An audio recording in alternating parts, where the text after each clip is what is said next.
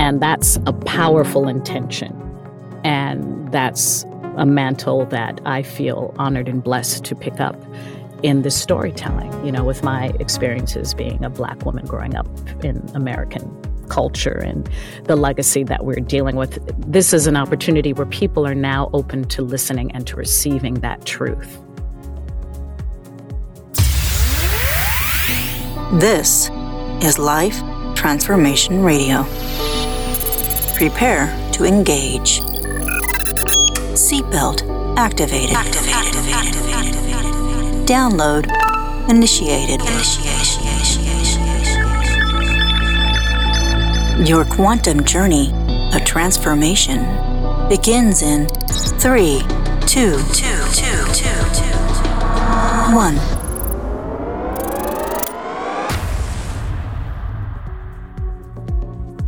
Hi, I'm Rob Actis. Welcome to Life Transformation Radio. I want to give a big shout out to all of my high school friends from Serra High School, especially the class of 1982.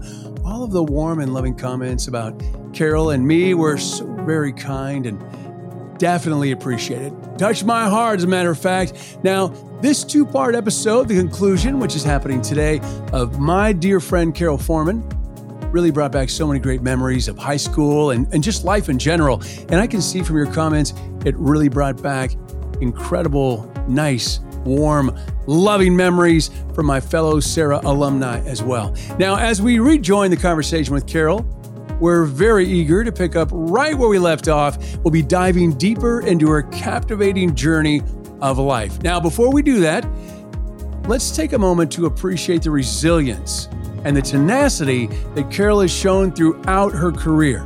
Her experiences not only reflect her personal growth, but also illuminate the broader challenges and triumphs faced by artists everywhere. Today, we're going to be peeling back more layers of Karole's rich story, uncovering further insights into how she navigated the ebbs and flows of her artistic path. Now, whether you're an aspiring artist, a seasoned professional, or simply someone who appreciates the profound impact of the arts, there is definitely something in the conversation that I'm having with Karole for you. Now, let's rejoin our conversation with the absolutely inspirational Karole Forman. I knew somehow something was going to work out, if not that. And indeed, I went and I um, I went to SeaWorld, and there was a show uh, playing there called Up with People, which is completely in alignment with who I am. You know, group of people singing and dancing, talking about equality, and I remember I happy, remember. wonderful people, and we should all yeah. get along. So I went and I was obsessed. I sat there and watched every single show. They said you could interview to be a member. Very colorful outfits. They very wore. colorful. Very yeah, colorful our, uh, outfits. Uh, our year, unfortunately, they had us in Bo Peep outfits, so it was very strange. oh. And uh, and I made it, and I traveled with them for almost about a year and a half. They hired me back as an assistant dance captain, and then a recruiter from uh, USIU. Okay, so let me yeah, go, back. Let me go back in time. So I want to I want to lay this down. So so you went to mm-hmm. SeaWorld and you watched Up with yeah. People, and then you became fascinated by them. And then what happened? And then what happened is they had an invitation for people to interview for the show. And so I spoke to my dad and I said, I'm going to interview. And I went and I interviewed, and I was notified a few months later that I was accepted. And the other obstacle to that was it was a lot of money to join this group. Uh, oh, you had to pay? Probably, you had to pay to be a part of it. They did not pay you. They touted it as an educational experience. And so my dad made an agreement. He said, look, if you go to do this, because it's a lot of money, it was $5,000, I think which is again wow. a lot of money. He says That's you have a lot to, of money. Yeah, my dad said you have to at least enroll in a community college for a year, and then I'll pay your way. Because I was doing everything. I was going to uh, women's organizations. I was speaking at places. People would donate money to me. Um, my mom didn't think anyone was going to give me any money, but then I went and I spoke to this group of women, and people would come up to where I was sitting, where me and my mom were sitting, and they would hand me checks, hundreds of dollars, give me cash. And my mom stood up and said, I really didn't think anyone was going, I d- I didn't think anyone did this kind of stuff. uh, especially for young people. And I just wanted to thank you. She was moved. She was shocked that I could get up in front of people. I'm glad. Talk to them about I wanted. Yeah. Yeah. I'm glad so that, because that's significant. Because one of the things about you is that one, you never stopped. Yeah. And I know you had, you know, different challenges growing up and you never stopped. You had the Bank of America and mm-hmm. devastating. You didn't stop. You, you were bold to go to your parents and say, mm-hmm. uh, yeah, I'm not going to college. I know we don't have any money yeah. for me to go to college, but I need $5,000 to go sing and dance with Up and People. Yeah. That's yeah, the most incredible thing I've ever seen in my life. My mom was you not know, happy about it. but you yes. are, you radiate this energy and your people are drawn to you and they want to support you and they want to help you because of your heart centered energy that you've always had. I appreciate And you that. continue to have. And I think that's what opens the doors for a lot of opportunity for you because, you know, in this, you know, I'm a SAG actor just like you or brother and sister in this group. And it's not the most talented person who gets the roles. It's the yeah. people that they want to work with. Yeah. Because there's yeah. some real asshole actors out there that they work one time and they're not going to work again. People, yeah. it's a small community. And if, if you're not fun to work with or not professional or not serious about your craft, yeah. you're doesn't matter how talented you are. Maybe if you're a list actor, you could get away with a lot of stuff. But mm-hmm. if you're not an A list actor, um, it's if they like you. It really is if they like you. Yeah. Yeah. It's all about how you want to be treated and how you treat other people. And I think I learned that early on, and especially, you know, the lessons of doing different uh, jobs within the profession, you know, knowing what it's like to do someone's costume, to dress them, having to do their laundry, you know, working out lighting design, you know, taking care of the people on stage, uh, working with sound, you know, making sure people's microphones are working so they can, you know, it's, it's, it's a collaborative, uh, endeavor, you know, we're all, and everyone has their own, uh, artistry that they're contributing to to telling a story or to making something happen. It's no individual person, and I think as an actor, if you just kind of are just an actor, it's easy for it to become self-consuming. You know, because you have no objectivity. Right. This is this is all you're dealing with, and everyone's paying attention to you. So you maybe you get in your mind, well, of course it's about me, but it's there's always a much bigger picture, and um, so uh, and, it's funny and i, I appreciate you uh, taking me through this process because i have to it gives me an opportunity to look back on the young the younger version of myself and just appreciate that i was still willing to move forward. Um, and i think part of that resilience is also credited to my parents. When we were young and experiencing racism my parents had us down and said you're not better than anyone else, but you're not less than anyone else. You're a human being and you are worthy of dignity and respect and to live a That's really life. beautiful. That's that's really beautiful. So um, I took that to heart and I believed it. And uh, and I think I'm just, you know, I'm I'm always trying to look for the positive. I mean, there are definitely times I get down on myself and I think, oh, what am I doing? I'm wasting my time.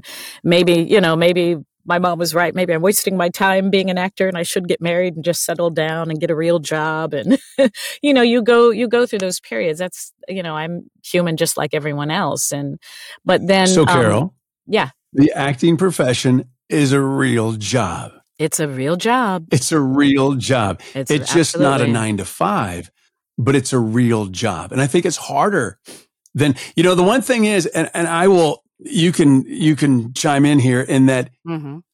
people don't realize if you have a job, you go to that job every day and you have a job. As actors, we have a job, but then like we know every job we get, we know we're fired and then we have to go get the next job, even mm-hmm. in the mm-hmm. middle or at the end of the job. And there's Correct. no guarantees. So, like, as soon as you get a job, you now know, okay, great, I'm already fired, and I'm you're looking job. for the next one. Yeah, you're yeah. looking for the next and one. people, you know, people go hunting for jobs, and and you know, it's uh, so stressful. I got to find a job. We're looking for jobs multiple times a day. Absolutely.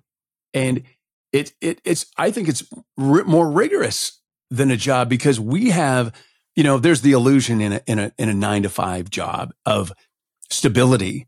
And mm-hmm. there is not really stability in the corporate world, but there's no stability as an actor. It's not at any moment, you know, you know, if you're, you know, you're in a show and that show's over in two weeks, mm-hmm. it's over in two weeks. And now you have to have something else because that's the way it works. Yeah. Yeah, that's one way it works. Um, I've I've come to the point to where you you have to set up your business. You have to also find multiple streams yeah. of income. You know, um, multiple stream. Yeah, um, also being very flexible. You know, I acting was my foundation. When I came to LA, I realized a lot of people expected me to sing. Being a woman of color, they assumed I grew up in a gospel choir and from birth knowing how to sing. I didn't. I think you're Billie Holiday or something? Or something, yeah. So I learned how to sing because I knew I was going to. we'll get to that. Um, you know, doing voiceover, doing audiobooks. Uh, commercials is a great way. Some actors are very poo poo on commercials, but one or two commercials can be your income for, if not one year, multiple years. yeah.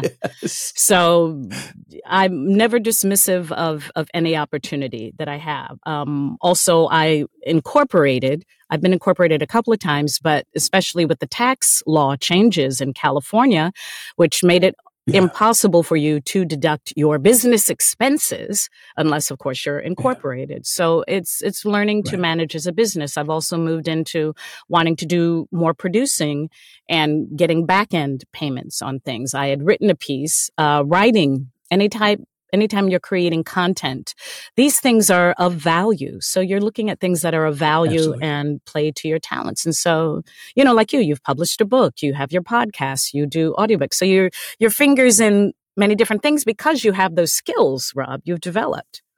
And that's what you lean into. yeah, into. Multiple streams of income. Yeah. Thank you. Multiple stream, streams of income. Multiple streams of income are so important for Absolutely. everybody, even if you have a, a job and um, don't put all your eggs in one basket. I've done it in the no. past. I will never do it. You know, I will tell you, I have a good friend. I have a good friend. Her name is Honore Corder, and she has, I think, 53 streams oh of residual goodness. income that she has different streams. Uh, that's my that's my goal. I'm not quite there, but I do have a lot of streams of income, yeah. and it it takes a lot of stress out of your life. Yeah, it's a lot of work, but it takes a lot of stress out of your yeah. life. And I will tell you, so, and it brings you a lot of joy to not have to be stressed about stuff. And I will say, mm-hmm. as my Especially transition money. into this, we talked about, yeah, Billie Holiday. So Billie Holiday is my, my, one of my most favorite um, recording artists. Like I, I loved Billie Holiday in eighth grade. Like I, I could have yeah. shared Billie Holiday with you. I might have. I don't know. I, I kind of kept it a little bit of a secret because people gave me crap when I shared that I liked Billie Holiday. You were ahead of, people your time. People come over, I'm like, listen to Billie yeah, Holiday. You were just ahead of your time. On a record. I was listening on a record, uh, Billie. Holiday. Well, the transition here with Billie Holiday is that the incredibly talented Karole Forman is performing at the Cygnet Theater in Old Town, and the dates are January 27th through February 18th at uh, signet.org. Wow. You got to yeah. get tickets. First of all, um, it's an incredible show. It's Billie Holiday in Lady Day at Emerson's Bar and Grill. Correct. I saw this come across my feed and I'm like, Billie Holiday. Then I said, and it said Karole Forman. I'm like, yes. Like that was the quickest. I love theater. That was the oh. quickest, quickest ticket purchase I've ever made in my life. Like I'm so ever. thrilled. And I'm, I'm so, so excited to come see you. Thank you. I'm so, very excited to do the show, Rob. I'm very excited.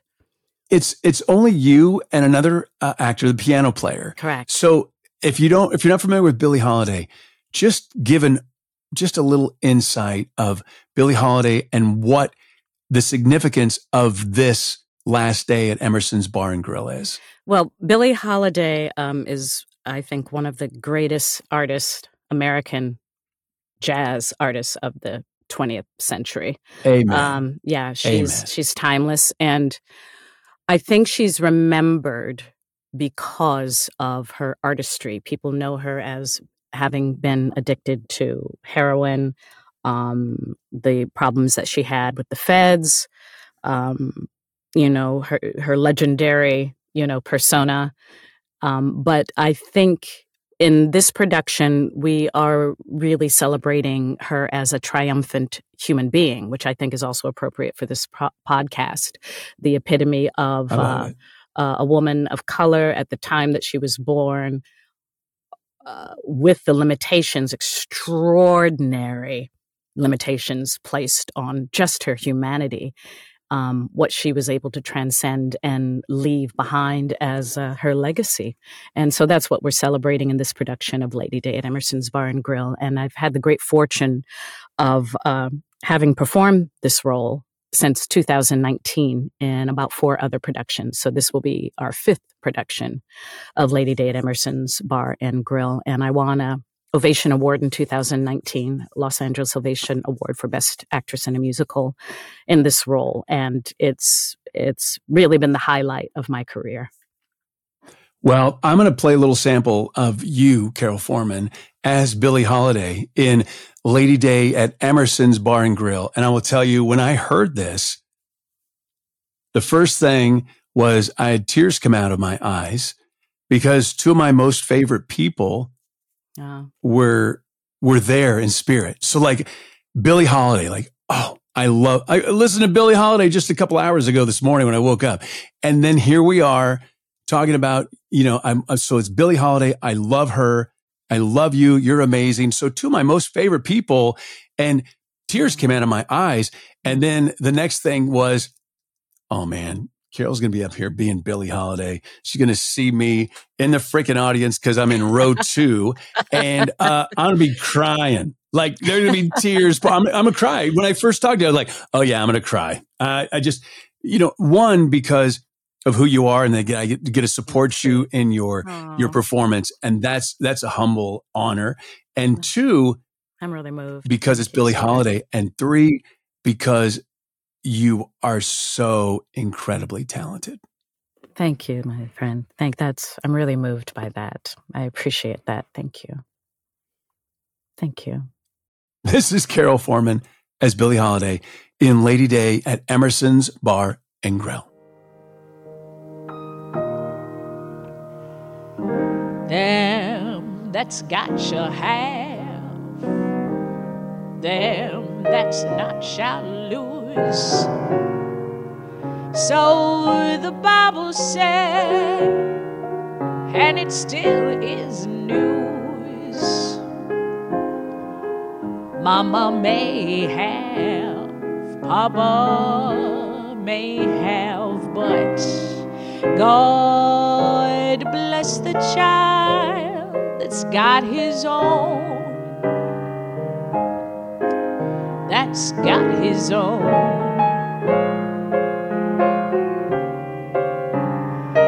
God bless the child that's got his own. That's got his own.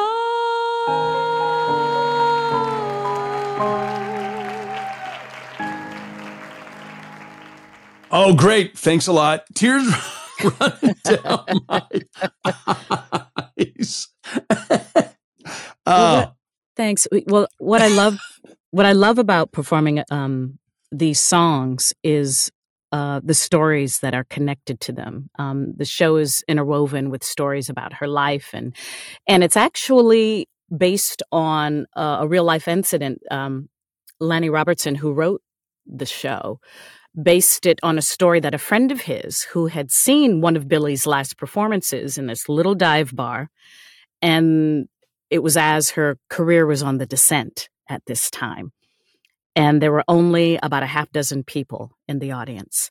So this is the idea is that wow. it's a midnight show. At midnight, uh, performers at that time could work blue, which means they could curse and, you know, really right. get down and dirty. So we are uh, this is the midnight show. This is the midnight rant. The That's midnight my kind of show. I'm, yeah, they call it the midnight it. ramble uh, in the business, and wow. you know where she gets loose and she gets personal about her life with the audience. So you know, I'm actually I'm talking. So I'll be talking to you as you know during the show. So I'm. Uh, it's a very intimate uh, conversation that she's having with a handful of people. So that's one of the things that we're also attempting to communicate with this piece is like you're having a one-on-one experience with Billie Holiday, and this uh, this is takes place also four months before her death, where she dies at the age of 44. Wow. So she's actually she's you know uh, this is her reckoning understand she just lost her best friend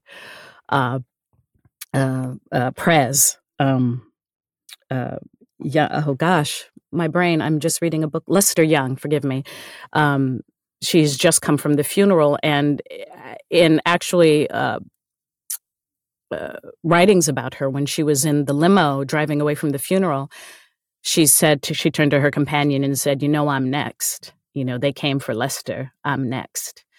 Um, so she's aware of uh, of her mortality.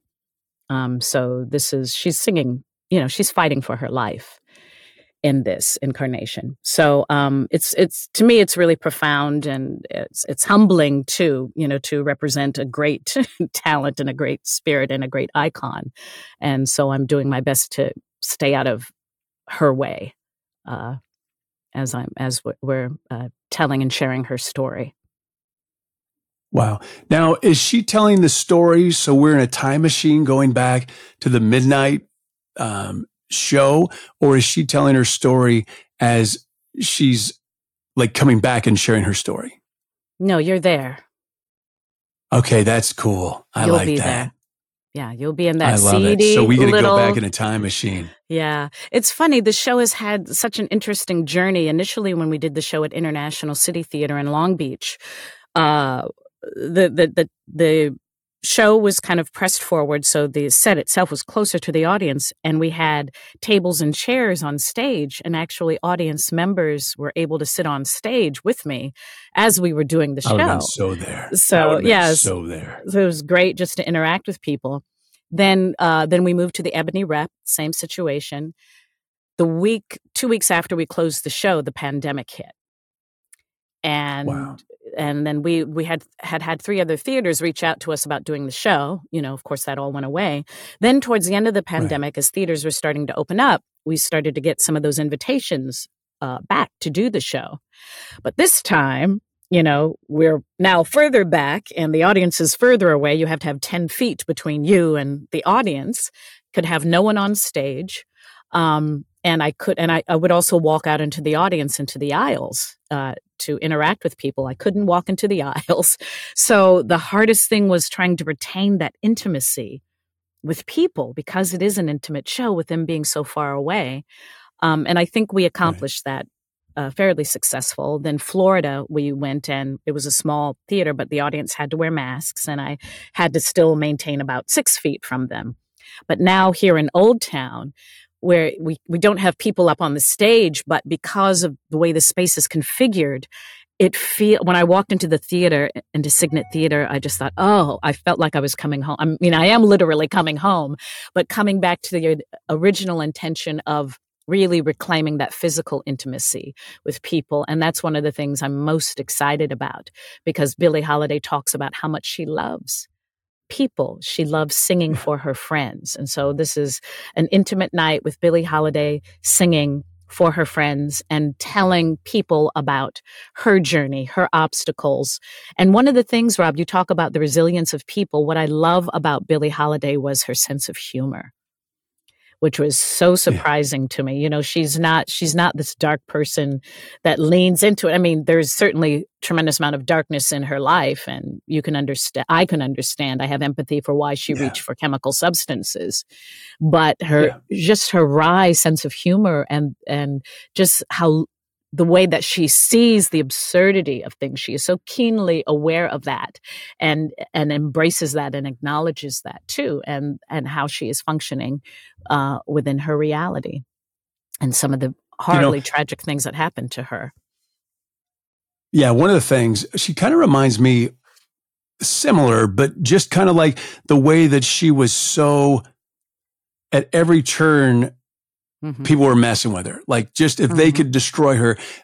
Uh, Lenny Bruce, very similar mm-hmm. in Lenny Bruce, you oh, know, yeah, and the and then shutting him down and just they they had enemies, sure and you know that's so tragic. She was so talented. I I if I am correct, and you could correct me if I'm wrong. She sold out Carnegie Hall. Yeah, She did. Yeah. And this was when she was just released from prison. She didn't know Yep. if people would remember her. She was banned because she had a federal offense. She was banned from performing in any of the nightclubs in New York City. And that was how she made her money. You know, she's not like us Right. could have all these multiple streams of income, you know, Right. after having. yeah. They were doing everything they could to shut her down. Yeah, exactly. the the head of the the FBI, the, you know, at the time, who was a rabid racist, um, and Billie, you know, they were really trying to make uh, an example of of jazz Right. musicians. But Billie Holiday was an easy target. She was a woman. She was a black woman. right. She was, you know, we knew she had a well known drug addiction for which she was trying to get treatment for. So what they Yeah. did was they they took her cabaret card, which uh, you know, a musician traveling around maybe on the road, a cop could pull over at any time, get ask for identification. If they saw a cabaret card, they could confiscate it. And before you did any gig, you had to show this cabaret card. So a lot of prominent jazz music, like Louis Armstrong, had his cabaret card revoked. Um, I'm trying to think of almost any black musician at the time from the 30s and 40s at some point has usually had their cabaret card suspended or revoked for a period of time. If these artists had enough money, they could usually buy it back from the said cops. Billie Holiday, they kept hers for 10 years, which kept her from working in the clubs for 10 years. That's why a friend, a group of friends of hers got together and booked her Carnegie Hall. And we talk about this in the show as well. Yeah, and she sold it out. I think a couple of times actually. And it was stunning to her. Uh, they said she said she was so nervous uh, that she stuck the flowers in her hair with the pins still in it and it got and you know you bleed heavily from the scalp. She said she was glad she was wearing a black dress because she, she was so nervous before she stepped out on stage. She said her knees were knocking together but also she had stuck the flowers in her hair that caused her to bleed so she had blood while she was poor performing. She did the whole set without a break and she walked off stage and she passed out. That's how Wow. nervous she was uh, to perform that gig but the reception that she got was astonishing. People had not forgotten her. People had not That's forgotten so her. beautiful. Yeah, and she was she was a remarkable woman. And the more research that I do, because I still read books, I'm still doing research, and there's more coming out about her life. And uh, you know, of course, there's uh, you know with uh, the uh, the United States versus Billie Holiday illuminated. Uh, some of those things. Uh, Audra McDonald, you know, of course, winning the Tony for for uh, recently playing her a number of years ago. So there's you know more conversation and more interest around her coming again, and I think that's wonderful. As many opportunities to get her story out, uh, I think is also uh, revealing. Also, what's interesting too, this whole going the government going after musicians at the time was kind of the beginning of the war on drugs, actually. Uh, when you look back historically in terms of how they were framing the conversation uh, around uh, um, chemical substances is really quite fascinating. The policies and things that they put in place were really being uh, uh, solidified then. Well, I will say that um, I reached out to all a lot of people that I know in San Diego and said, um, "You got to go see this show." Thank you. because Well, they're they're Uh, buying the tickets, brother. Thank you. And actually, the tickets are good. kind of I, limited. I, am making calls. Yeah, no. So if you're hearing this and you want to go, you're in San Diego. Even if you're not. I mean, I'm in Arizona-. We're driving out there. It's it's so worth Wow. it. It's it's Billie Holiday is really special, and uh, you know I I feel like um like your fan club. Like I we had friends with the night, and a lot of people don't know who Billie Holiday is, and I was kind of Mm. embarrassed for some of my friends. They're like they don't know who that is, and I turned them onto it, and they really liked it. So we played. I played Billie Holiday. I played Etta James. I played Mhm. Nina Simone. Uh, I played just a lot of jazz, and yeah. they'd never heard that before. And Well, I'm like, you- how do you not know Billie Holiday? Well, if you listen to people like Amy Winehouse and uh, Macy Gray, all of these women have borrowed from her vocal style. And she actually, Yeah. to my ear, is the founder of this contemporary singing style that has been embraced by a lot of singers, pop singers, R and B singers. Um, it's it's a very contemporary sound. She wasn't she wasn't this light high soprano that you were hearing. Um, she spoke to me. Her voice feels like her her freedom, her escape from whatever physical or emotional or societal pain. It's just, it's like a deep reaching into her humanity, her humanity, and and expressing that um, through her in, through this particular instrument. And uh, she sounds, you know, timeless. It's timeless. And she said she wanted to use her voice like a horn. You know, Louis Armstrong and Bessie Smith were her influence were her influences. So, and she also the way that she phrases things with musicians, it's especially with Lester Young. It's uh, like they were musical soulmates, like a partner that completes your thought. Uh, and and you know when I'm listening to the music and when I'm it's not that I'm trying to do an imitation of hers, but I'm trying to emulate uh, the idea of her musicality with the musicians. And and I trained. I actually worked with a vocal coach by the name of Carol Woods on her speaking voice uh, because the director and I didn't want to do an imitation of her, but I also acknowledge my own process. People are expecting when you think of Billie Holiday, her voice is so iconic. You know, no one sounds like her. Right. That's her as a right. given. So uh, Carol had just come off of direct of uh, being the vocal coach for the film uh, uh, about Harriet Tubman. So she had all of these vocal uh, examples recorded of of enslaved peoples from Virginia. And Billie Holiday, actually, her great grandmother, who was a slave, lived with Billie uh, while she was wow. nine years old at the time. And so when I heard the recording of these of these Africans in Virginia, they had the same vocal placement as Billie. And I thought, okay, uh, there's a point of entry for me in terms of approximating the placement of the sound. And also, she was born in Philadelphia. She was raised in New York. So there's a certain sound and a way of speaking that goes in her ear. She sounds a little New Jersey. She sounds a little Philly. So I'm looking for the placement. I'm looking for the regional dialect that she would have grown up with and heard, and also from listening to her recordings. So Carol Woods was extraordinary. And then I worked with a man by the name of Michael Scott Harris on her singing you know, in terms of placement, breath, her phrasing, her musicality. So, you know, and this I had done for months before going into the role. And I still go back to, I'm listening to audio tapes now, trying to find her voice again. Um, so without overdoing it, but just to get a sense of approximating not only not only her sound, but why she sounds the way she does was important uh, uh to me in this process. So you mentioned you do audiobooks, and I have 34 audiobooks. And one of the books I did a long time ago, a long time ago, mm-hmm. uh, was uh, Napoleon Hill's book. Oh, which you know, one? everybody talks about Think and, grow, rich. Well, you know, everybody talks about Think and Grow Rich, right? Right. Well, he has he has other books, and the books that I I I did. Um, it's funny because I did it a long time ago, and my voice sounds a little bit different. It was in the early '90s, which is kind of crazy. Um, I love it. It was actually to tell you, to tell you this book was not released on Audible because it didn't exist. These books were released on audio cassette.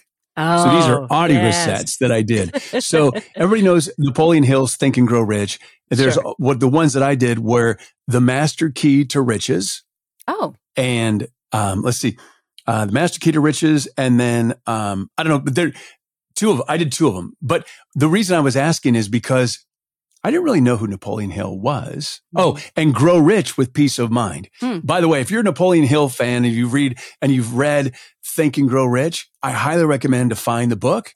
Um, you can actually go to Audible and get my book. It doesn't really matter, but um, hear me. You can laugh at my voice doing it. I'm, I'm going to go. Here's the cool thing. Book, I, oh my God, you're funny. Um, you're so sweet. Um, the the crazy thing is, I didn't know who Napoleon Hill was. This was back in the 90s, so everybody hadn't read it. Mm-hmm. And I not only voiced the book, but I edited it and produced it. Oh, wow. And wow. what they gave me was samples of Napoleon Hill talking. I wanted to learn about him, right? And I fell in love with him. He's brilliant. And I wish I had those samples of him talking again. I'm still trying to find them on a hard drive somewhere. Oh, you got to dig them up. The cool thing is, what's that? I said you've got to dig those up. I know. I, I'm going to find them somewhere. They were very motivational. But the one thing that I felt was, and I don't ever claim to like know anything, to do anything. If I'm on stage or write a book or whatever, uh, I'm a vessel. I, I don't, I don't get all the credit. It's not me. Okay. It's channeling through me, but I don't get the credit. I'd like to take the credit, but it's really not me. When I was doing that audiobook, Napoleon Hill was coming through me in the way that I did the book and the way that I felt and the way that I thought. And so this is the longest way to get to someone, but I'm like, Yeah. when you're up there, do you feel that Billie is with you? Do you feel her spirit? Is she channeling through you? That's an incredible question. Um, and I want to be very careful and very mindful when I answer this question. There's art comes out of a sacred tradition.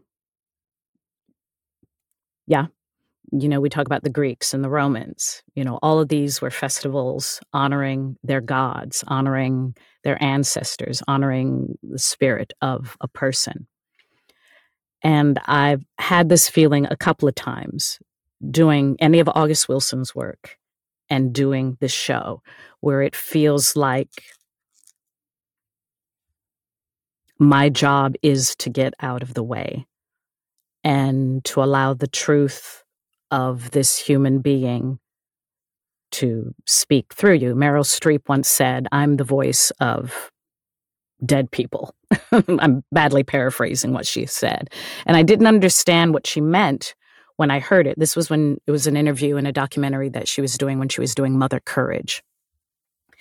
And uh, this role certainly alludes to that. Um, I'm humble and I'm careful about it because I want to be respectful of whatever that is and not put any pressure, I think, on myself to dig too deeply into that, but to certainly maintain a reverence and respect for whatever that is, that experience has been. And that I pray I continue to be worthy of being in service of this. Does that make sense? That is the mic drop moment. Yeah. 100%. The first thing that I thought of when I saw your post with you there, and I'm getting chills right now, is Billie Holiday was there. Like I, it was like, I don't know who else could do this role. Like when I saw that picture and I heard the singing and I know who you are and what you've overcome and how you've lived your life, I'm like, how, can I not be there? Because I don't feel that I, I don't feel that I'm just going to see a live performance in theater. I got a download that I was there to be part of something that most people don't get to experience. Hmm. There's something divine Hmm. in the pairing of you as Billie Holiday and I have never, and I've been to a lot of theater. I have never been more excited and counting down the days. Hmm. And it's not that I get to watch you perform as Billie Holiday, but I get to experience Billie Holiday through you. as God wills it. That is so appreciated, and that is my sincere and earnest intention uh, for every show, for every time I'm gifted with the opportunity to literally step into her shoes um, and that costume and and to be a vessel for uh, sharing her story. And certainly tremendous actresses artists have inhabited the role. And I, I feel very fortunate that i'm counted among those artists who've had that opportunity because her story should be being shared by as many people as possible and as many people as possible need to know uh, what she went through because i also believe it's a great it's great insight as to who we are as a culture and i think now yeah. there's there's there's been an opening there's been a shift through the pandemic through the lockdown where we are having our time of reckoning. The director calls this and i love it he says it's a metaphorical blow to slavery. And that's a powerful intention. And that's a mantle that I feel honored and blessed to pick up in this storytelling, you know, with my experiences being a Black woman growing up in American culture and the legacy that we're dealing with. This is an opportunity where people are now open to listening and to receiving that truth. Told through this artist, told through this human being. And um, to me, it's finding empathy for her, for her experience, what she lived through and i think it's it's it's definitely i think it's a potentially galvanizing one for anyone who comes um, into the sacred space of the theater to uh, to be with us in that communion and and i do want it to be a communion with people so um, i appreciate you opening up uh, uh, uh, that conversation, Rob, um, and to acknowledge that. And I just wanted to say thank you, and I acknowledge that. Thank you. Absolutely. You know, I've always said that I really wish I could have met Billie Holiday mm. and just be in her presence. And um, just moments ago, I'm like, wow, I get to. We hope so. Most definitely our earnest uh, attempt every every performance to never take it for granted. It's fascinating. I've had the opportunity to speak with people after the show who did know Billie, who were acquainted with her, and they would sit with me or I'd take the time to and they would share whatever stories. Some were very hard stories to listen to. Some were really hard stories um, because there were people who were who had met her uh, during her decline. Some people who saw her for the first time at a jazz festival, a man said to me, he said it felt like she literally floated up the stairs to the stage, you know, and he was just so enamored of her. Um, and he was, I think he was like a bodyguard at one of her concerts or something. And, and uh, other people who were at shows or some people who worked with her.